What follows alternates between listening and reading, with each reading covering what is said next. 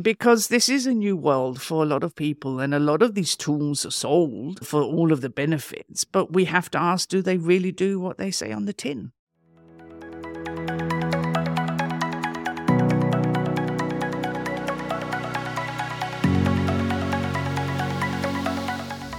Hi there, welcome back to your source for everything and anything public education in Canada.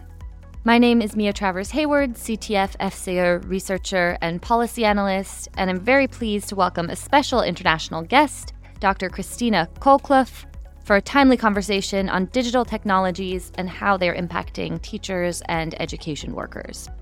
During our conversation, we also discuss how unions can advocate for the digital rights of workers as technologies such as AI rapidly advance and become further embedded into schools. Widely regarded as a thought leader on the futures of workers and the politics of digital technology, Dr. Christina Colclough is the founder of the Why Not Lab and an advocate for the worker's voice and for strong, quality public services. She authored the union movement's first principles on workers' data rights and the ethics of artificial intelligence. Christina is also a fellow of the, of the Royal Society of Arts in the UK, an advisory board member of the Carnegie Council AI and Equality Initiative, a member of the OECD AI Expert Group, a member of the UNESCO Women for Ethical AI Advisory Group, and is affiliated to Copenhagen University. We hope you enjoy our conversation with Christina.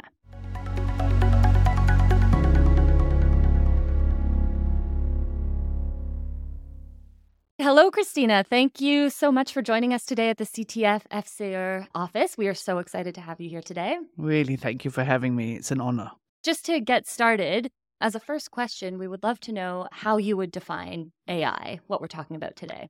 So, what we have to understand about AI is there's no one definition of AI. What we can do really is think about AI as a recipe.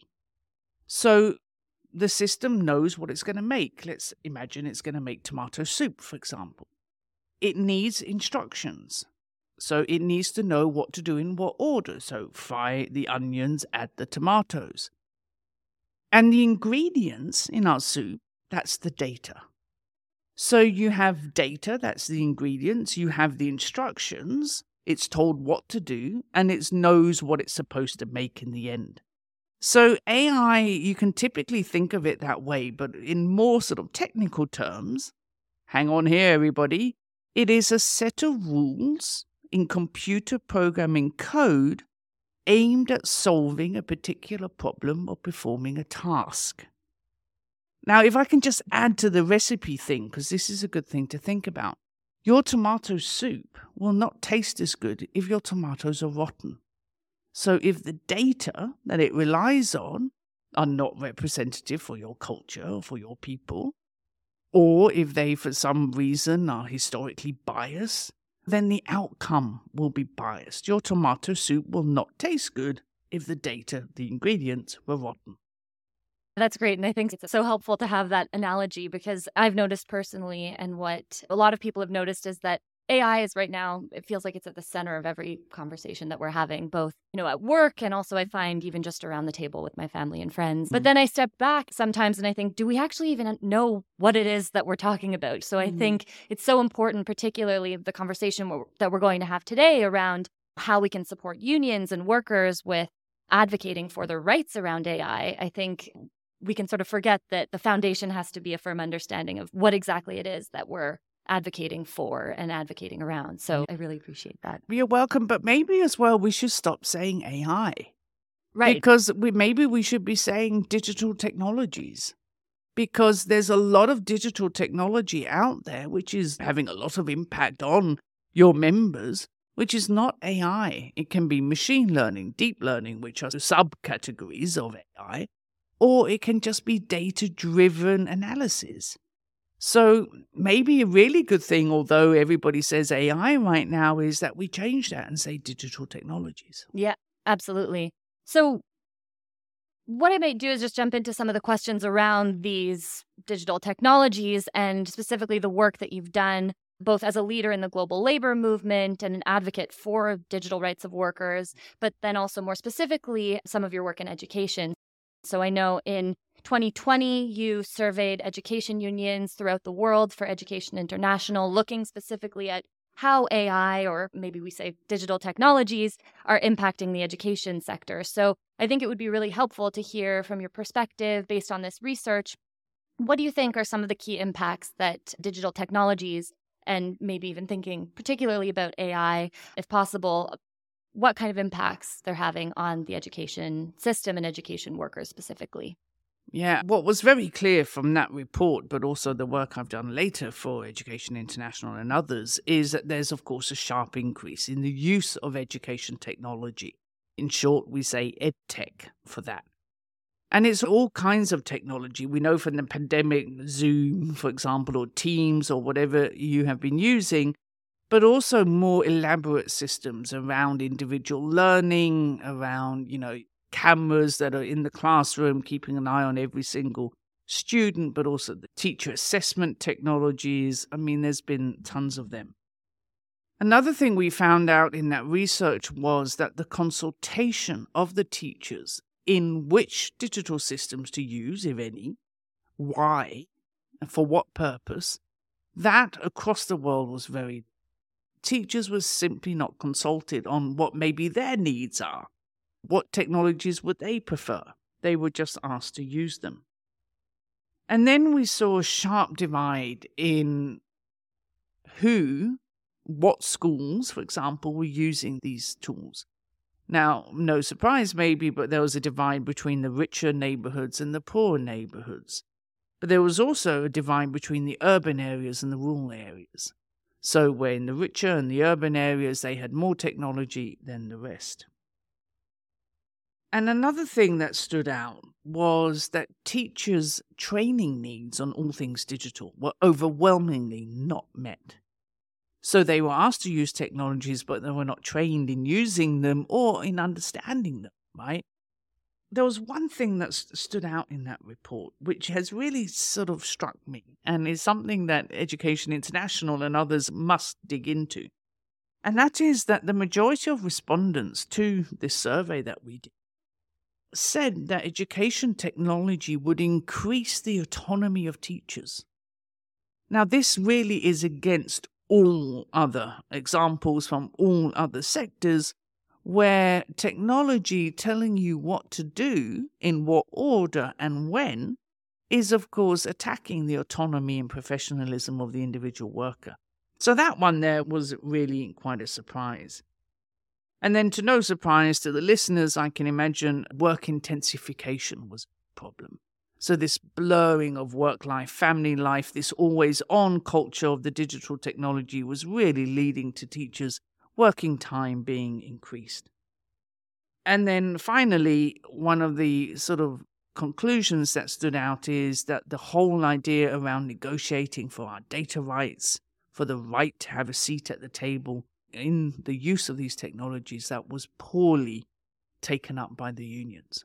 Yeah, I think there's so much there that feels so applicable to what education workers are experiencing across Canada right now. And I think, in particular, what you're saying about the lack of consultation, about what technologies are being deployed in schools, but then a related issue is that these technologies are being deployed, but then there's a lack of training around how to use them. And so we have heard from teachers that this can then lead to increased workload versus when the message is really being sent that, oh, this is mm-hmm. supposed to make your job more efficient, reduce administration and stuff like that. But in fact, I don't think that's really what we're hearing. Exactly. So I guess that leads very well into my next question, which was what would you say that educators and the unions that support them should know or consider when they are engaging with and using AI or other digital technologies? I think my first recommendation would be to adopt a critical but constructive attitude to these technologies. The worst thing we can do is to blindly use them. So, you know, what's quite striking around the world is when you do become critical, you automatically become labeled a Luddite. And, you know, I say, great, please call me a Luddite, because if we look at history, what the Luddites wanted to do was break down this technology and rebuild it in the interest of the people. And that same quest is a quest that we should be on today. But of course, the moment you ask some nitty gritty questions or you are sort of, hang on, how does this affect my privacy or something? You are seen as somebody backward or against change, but hold on tight there. Be a proud Luddite because we need those critical, constructive questions. So, what questions should we be asking? One of them, firstly, to school leadership or the authorities who've asked you to use this tool is oh, okay, hi, who are the developers of this tool? Do they have access to our data? Are they allowed in the contract to repurpose this? How does this influence the children's, but also us as educators, our future, but also current work opportunities or life opportunities? who amongst leadership here is responsible for the use of this tool? Let's say something goes wrong. Who should we turn to? Now, this might sound like a really simple question, but trust me, in many circumstances, that question has no clear answer.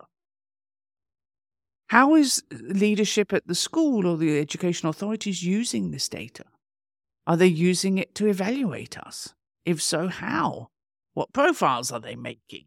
You know, you can add up if you think of lots and lots of data that's collected from when you log on to this system to how you use it to what responses the children or the students give. All of this gets turned into aggregated knowledge. How are they using that? Are they using it to evaluate your performance, for example? And then, of course, you know, ask the question well, those profiles, are they being used by others? Are they being sold? Is our data sold? So, some of these nitty gritty questions, but of course, they're all about protecting your professionalism, your autonomy, your privacy, but also, and importantly, the privacy of the young students. Yeah, absolutely. Those are such important questions to ask, and I think feels like a really important priority. That is such an important priority. And I also think, you know, the majority of school management or education authorities they don't want to do harm, right? But also, they have been persuaded by maybe a very persuasive consultancy company mm. or somebody to buy this tool and deploy it. Maybe they don't know what they don't know. Maybe they haven't asked the questions that I've just asked. So we're in sort of at a crossroads where we all need to up the ante, so to speak. We all need to engage in these new terms and terminologies. And when we ask these questions, prepare yourself that leadership can't answer them immediately. But that's okay. Give them time. But don't let them off the hook, so to speak. right. Because this is a new world for a lot of people, and a lot of these tools are sold for all of the benefits. But we have to ask do they really do what they say on the tin, right? Yeah, and it sounds unfortunately in so many cases teachers based on I think this was one of the findings you spoke to about in the report is that teachers and unions just aren't being asked yeah. Uh, to inform those conversations about what is a benefit and what's more of a risk. And isn't that a tragedy? Yeah. I mean, if anybody knows what is good in relation to the teaching profession, it's the educators themselves. Yet they're not being consulted. And I think this is unfortunately not just happening in Canada, this is happening all over the world in all sectors. And this is something I think should be a top priority and say, hey, we know. So do ask us. Yeah, absolutely. And I guess thinking a bit more specifically about the role of unions in this fight for having the teacher's voice in those conversations, what is the role that education unions play in protecting the labor rights of teachers as we see this sort of eh, what feels like an increasingly rapid advancement in these technologies. And related to that, are there specific issues that unions should be prioritizing at the bargaining table? This is another great question. I, I love your question. So, so I think first and foremost, we have to understand that we're in this together. So the union should take the aggregated responsibility for sort of saying, do we all know, are we comfortable with what is data? What's an algorithm? What's probability analysis? You know, what's AI or what's EdTech?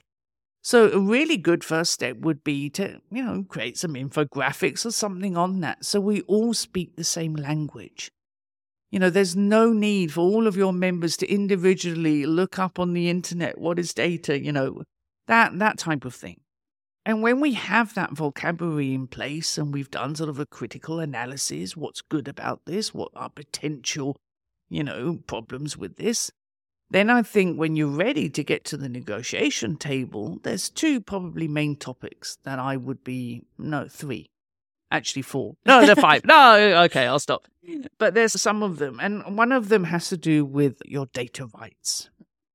So, connected with that is your right to know what data is being collected, for what purposes, what happens to it when that purpose has been fulfilled is any third party, i.e., the developers of these edtech systems, do they have access to your data?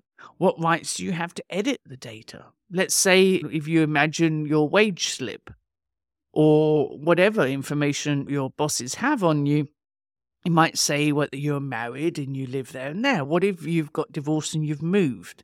This is a very simple indication oh, that's data. You should have a right to always know what's logged in the files and that you have a right to edit it. And then something really fascinating has happened recently.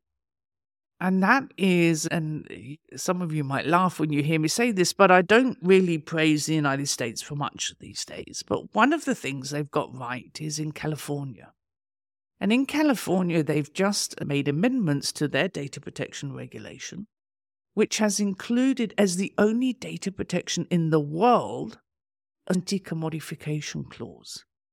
And this is converted to more plain language that you have a right to opt out of the selling of your data. So data is being bought and sold like for millions and millions of dollars a year. One of the biggest data brokers, companies who buy and sell data, they were interviewed this year, and they say they have now intimate detail about 350 billion people across the world. Oh, it's frightening. It is frightening. So, data. How can we prohibit that the developers of these systems can sell our data, for example? So, that's one of the big issues. The second one is addressing this finding in the report that teachers aren't consulted, what is happening on the floor. So you should be consulted in what should be, but by law isn't right now, this continuous evaluation of how these systems are actually working and the impact they're having. And then the third thing, which is probably the lowest hanging fruit of all of this, is how do we ensure a good balance between work life and private life? How do we address the always on culture of these technologies and not just talk about sustainable work, but actually turn that around and say sustainable private life. We should have energy to live our private lives. And here I want to add, and I know I'm talking and talking now, but I want to add a little funny or interesting thought. The composer Debussy, he said once that music is what is made between the notes, in the pause. And we should reflect on that. We should have a right to be free from algorithmic manipulation. Yes, absolutely. And I think one of the challenges is because of, and correct me if I'm wrong, but because of the way that a lot of these technologies have just been woven into the system almost, you know, without consultation, without us even sometimes realizing we could have a choice. And it's almost hard to conceptualize what that life looks like, what a sort of life in which we enjoy digital rights and the option to be free from. I can't remember exactly how you put it, but just sort of live between manipulation. The, yes, okay. still wrapping my head around some of that terminology. But so I guess that has me thinking about this idea of, let's say, teachers enjoying the right to having their privacy mm. protected and their data protected, which I think is a huge concern, both for teachers themselves, but also for students. So I'm curious, what do you think it really looks like for teachers to have their privacy protected as these new technologies and in turn all of these new all these private companies are introduced into their schools at what feels like an accelerating rate potentially? So, what it would look like if we had managed to reshape uh, this yeah. current mode of digitalization, of course, what it would mean is that the respect for teachers was restored. They would be consulted on how can we tap into the potentials, the benefits of these digital technologies, but do so with privacy at heart, with human rights at heart? So you could imagine a responsible school leadership, for example, would be really discussing, conversing with the teachers around this technology, that it was very clear, very transparent around what is this technology doing, that they had very clear contractual relations with the developers around, you know, you can't resell the data, you can't repurpose the data, all of that. So we stopped that commodification so that we really could, as I said, tap into the, the benefits without having the exploitation. And this is something we have to realize as handy as all of these tools are, they are exploitative currently. Yeah, absolutely. And I think it is so helpful to hear your perspective on this because this is part of allowing us to get to that point where we can start to develop that shared language and that common understanding of what that looks like. And I like what you were saying about Luddites. I find I hear that word now more than ever, particularly in the wake of Chat GPT and AI entering the mm-hmm. conversation. Mm-hmm. But I think a lot of people sort of think about it as the complete rejection. And so I think it's worth sort of reminding ourselves that it is ultimately about just reshaping it and finding a way that actually has humanity and equity and yeah at its core really yeah yeah. Exactly. And go back to the rotten tomatoes, right? So if the data that goes into these systems are not representative of your culture, of your community, and so on, then the outcome will be equally as rotten. So if, for example, the data that the system has been trained on is biased or discriminative, so will the outcome be. And we can observe that the vast majority of digital systems that are being used are marginalizing the already marginalized. And this is surely not something we should accept. Yeah. I feel like there is so much that we could dig into, but I'm conscious of time. So I might just start to wrap up and ask what you see as the next steps for unions to advocate for their digital rights. And I think related to that, we'd also love to hear about what your next step is in that hmm, journey. Thank you. I think let's create that common vocabulary. So, really start by creating, helping one another to understand what's data, what's AI, all of those things we've been discussing. And then negotiating with the authorities, with your employers, with each province, wherever you may, around your data rights, around the mandatory requirement to consult with you, not just once, but on an ongoing basis. And then don't forget, we are a big union family across the world. And Public Services International, one of the other global unions, has actually created an online, free, accessible to everybody bargaining hub of collective bargaining clauses related to all things digital. So have a look at that, get inspired. The next steps for me, and this is a really pertinent issue, is to address a gaping hole in a lot of our governmental discussions around the world that they want to somehow find a way to certify these systems so they're allowed into our markets, education systems, but any system, any AI, digital technology system, to allow them into the market. But what none of our governments, really none of them, are seriously discussing is how do we acknowledge that the majority of these systems are fluid and changeable? And if they can learn something, they can also learn the wrong thing. So if we want to protect human rights, workers' rights, citizens' rights, then we have to continuously govern. And this is one of the sort of opposites of our time. These technologies are sold to us as being efficient, as being productive, as decreasing time spent on routine tasks. Yet to get it right takes time. So that will be the bridge that I want to connect is making governance inclusive governance, uh, i.e., including the voices of you as educators, even of the students, making that mandatory in the use of education technology.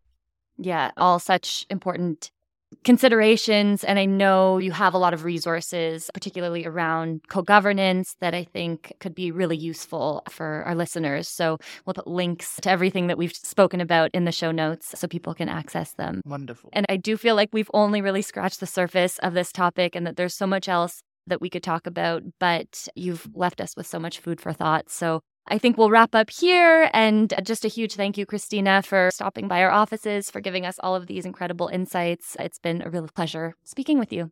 Thank you for having me. Good luck with your work. Thank you.